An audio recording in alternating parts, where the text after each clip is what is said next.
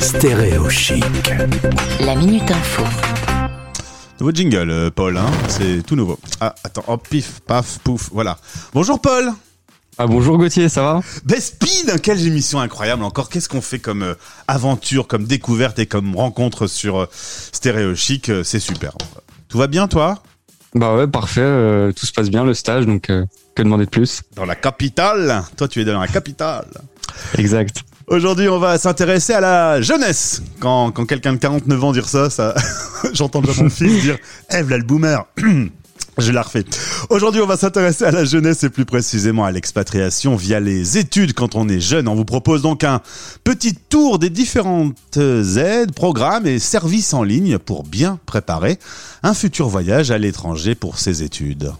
Bah, tout à fait. Il faut savoir qu'il existe plusieurs moyens pour faire ses études à l'étranger.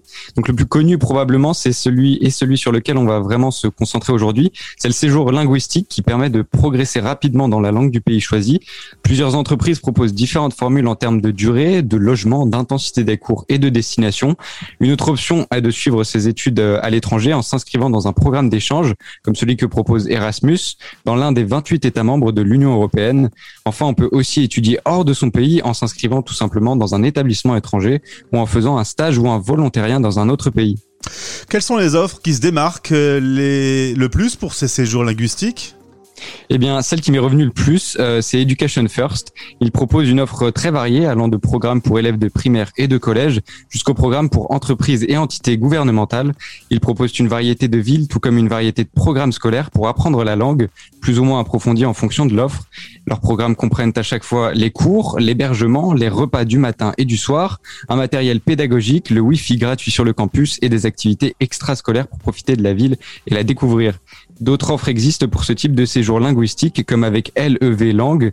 Il faut ensuite comparer les offres proposées pour voir laquelle vous correspond le mieux et celle étant la plus rentable financièrement parlant, car le coût de ces séjours reste tout de même élevé. Pour vous donner un ordre d'idée, un séjour réalisé avec Education First sur une année entière à New York, avec comme précisé précédemment les cours, l'hébergement, les repas, les activités, etc. inclus dans l'offre, vaut près de 40 000 euros l'année en fonction de la formule de cours que vous choisissez et donc aussi de la destination. Cela représente donc un investissement assez conséquent. Justement, est-ce que l'on peut obtenir des aides sur le plan financier quand on cherche à étudier à l'étranger pour quelques mois? Alors, il existe différents types de bourses proposées par diverses collectivités.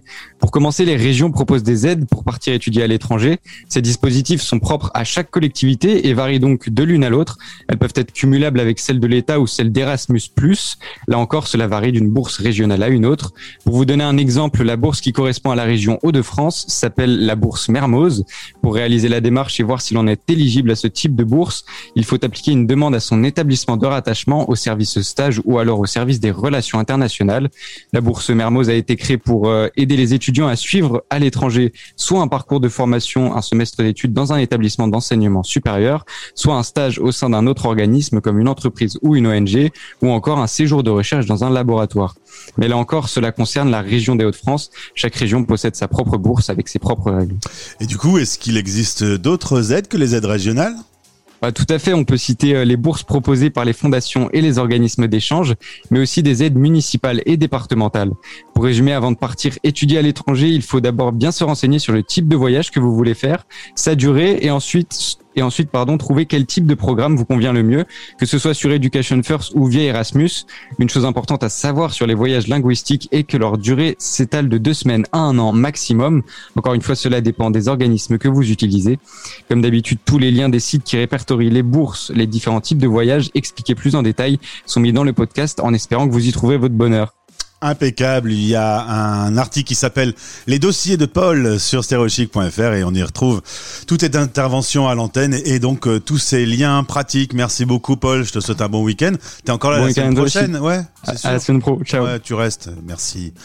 Heureusement. Stéréo chic. La minute info.